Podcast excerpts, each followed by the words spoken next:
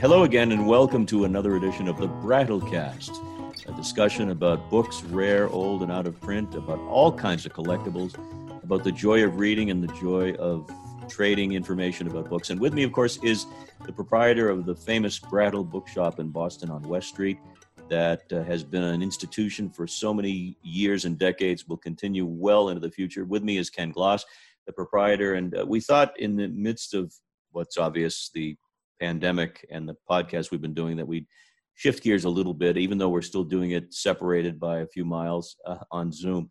We're going to go back in history, and you wanted to focus on one particular female uh, personage in the history of the uh, country who doesn't get enough attention, but she will now. Her name is Elizabeth Bacon Custer. Hmm. Custard is a familiar name. Tell us more. Well, first of all, the way this came up is someone uh, actually emailed from one of the other podcasts at saying they had some books of Elizabeth Custer and were just wondering about the value, what they might be worth. And I thought, gee, this this could be a really interesting topic because if you talk about strong, well-known uh, people, uh, you don't necessarily think of Elizabeth Custer, but George Armstrong Custer would not be who he was or known as he was if it wasn't for Elizabeth Custer. Matter of fact, if it hadn't been for her, he probably would have been looked at as a, a, a reckless uh, general who caused all sorts of problems and was part of rid- ridiculed through history. Uh, Elizabeth Custer, she was she was born in the 1840s. Uh, she had a she grew up in a middle class family. Her father was a judge, but her siblings and her mother died when she was young. They're just disease and so on back in the 1840s. In the early 1860s, she met George Armstrong Custer, and uh, she was at a, uh, her father had her at a girls' school. She was the valedictorian of her class. Custer had gone to West Point managed to finish last in his class, mm-hmm. but he was a character and they started a relationship. Uh, her father absolutely did not want her to have anything to do with him. He was uh, an officer, but a low ranking officer, and uh, he wasn't good enough for her. As the Civil War went on, he led many battles. He got promoted to general. Uh, the relationship continued. They got married at the end of the war. And um, it was a relationship that she very much enjoyed and liked and uh, and one of the things that was interesting though when he was in the war at the beginning uh, in their honeymoon they went to new york they went to washington they liked traveling and touring and she settled in washington while he was out at the civil war and battles and as he got more and more prominent she became the what the wife of a brigadier general. I mean, so she had prestige, but she got to know everybody in Washington. She got to know the uh, politicians, the congressmen, the senators. She even got to meet Lincoln at one time, who she didn't think much of until after she met him. And then she said, You should give the vote to women and you'd have one more vote now. Mm. Uh, mm. But uh, a lot of what they felt that the promotions that George Custer, he was reckless on the field, but he won the battles. But also, she was back in Washington with the politicians saying he should get promoted and so on, uh, which worked out well for him. Then, after the war, a lot of the uh, ranks went down. In other words, you were a brigadier general during the war, they didn't need as many generals. So you get not demoted, but you maybe a colonel and so on. And he wanted to stay in the service, uh, and he got sent out to the west, out to Kansas, Texas, and a lot of the Indian warfare. A lot of what was happening then was the railroads and the settlers were starting to go out. Elizabeth Custer was one of the only women at the end of the Civil War who actually went and stayed with the troops she was with Custer. They they didn't want to be separated, uh, and she actually entertained them. Uh, but she was very much for going out. And when he got assigned to going out to the west, she went with him there. And a lot of these were, you know, way out in the West and uh, not the most formidable conditions. Mm. And um, in any case, uh, there was one point where she had to leave. Uh, Custer was so attached to her that he actually deserted. A lot of people don't know this. He deserted, left, mm. and went back to see her. He got court-martialed for it, and uh, and she sort of still helped and supported him.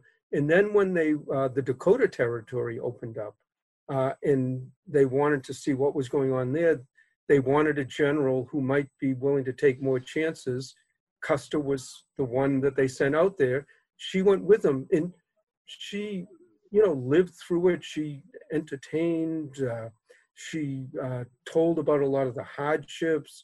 Uh, worked with a lot of the wives and so on. But then, of course, in June of 1876, they were just outside of Bismarck, North Dakota. Custer went off to the Little Bighorn and was wiped out. And a lot of the initial reaction to that was that he really didn't do that great a job.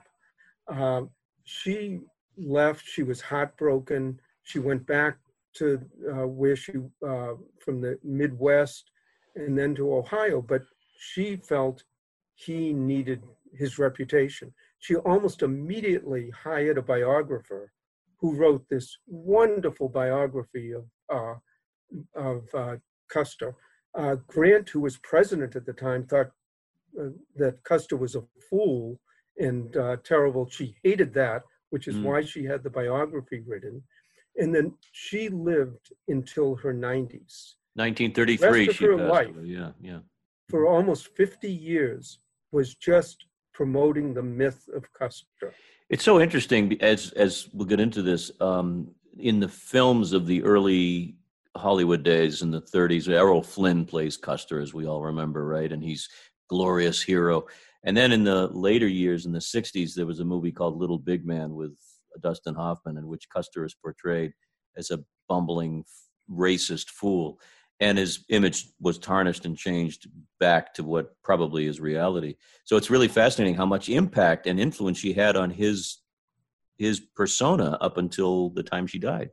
Well, basically, she was his persona. She created his persona. Created it. Yeah. Uh, first of all, when he died, he was in tremendous debt. He had almost no money, either through gambling, through spending, through whatever, she was left with almost nothing. When she went back, she went to New York. She got a job uh, working as a secretary for an arts and craft uh, people who help widows of soldiers. And then she started writing a few articles. And then the next thing you know, she was writing articles about Custer, about uh, the West. She wrote three books, uh, which is what the person who started uh, me thinking of this wrote. They were best-selling books uh, that she made a lot of money on. Now, uh, one of the things is they're good books. They're great reads. I actually read them, uh, but they're not terribly valuable because they were bestsellers at the time. Ah. So they sell for a hundred or two hundred dollars. But through the books and through the lecturing and through her personality, she actually had a career as a woman. She never remarried. One of the great regrets was that they never had children. She said she would have wanted a son to carry on the Custer name. And uh, but also because she was so loved and she was a widow, nobody would go up against her. In other words, if somebody even thought that Custer wasn't this great man, they they basically were almost saying, "Well, we'll wait until she's out of the picture and then we'll give things. But she lived them all. She, she lived into her 90s. She had statues built of Custer. Uh, she had receptions at West Point. She lectured, um, and nobody would go against her as the widow of Custer. And so she built his image. And uh, Theodore Roosevelt said Custer was one of his heroes and wrote letters to her. Uh, and it really shows that she was this essentially brilliant woman who understand images, understand stood how to get out there and, and create an image. she understood that how the country felt about the opening of the West and that they wanted heroes. They didn't want, you know, it's always easier to make somebody a hero than it is to tear their reputation and say they were a fool and were slaughtering innocent people, which she did do. Mm. Uh, so she lived into the 30s. And it really wasn't until almost the 50s where her reputation, she became not as well known, but and that, the people could start criticizing Custer. She also, uh, remember, I said that she uh, had no money when he died in 1876. In 1933, she left an estate of over $100,000 that she had made on lecturing, touring, mm. writing, uh, which in 1933, right in the height of the Depression, was probably the equivalent of millions of dollars now. Mm. But reading about her and reading about how women are influential, it really is a great story of the late 19th to early 20th century because she probably should have been the one who became famous. Maybe if it had been a more modern time, maybe she would have gone on to be a senator, a congressperson. Maybe she would have been running companies or businesses or been the leader. But back in the 1870s to the early 30s, a, a widowed woman couldn't be that. Yeah, in fact, as we all know, Custer was was flirting with the idea of running for president, I believe, if not more than once. And uh, you're right. Uh, so many uh, so many things are based on where people fall in the history timeline. But a fascinating uh, individual, and we want to thank the listener uh, to the podcast for recommending we talk about this. The the other thing that I would really recommend about her books, she did Tenting on the Plains, Boots and Saddles, is that she gives a she's a great writer and she gives a tremendous picture of what it was like being a woman with a military unit in what was then the unsettled West, in the hardships, the living conditions, even fording and getting across a river when the snows came. So I would recommend it not only on how she was a brilliant in promoting Custer's myth and legend and image, but also their fabulous books on what the frontier life was like, what it was like for a woman. Now, she had one huge advantage, I will say, is she was an officer's, a high-ranking officer's wife.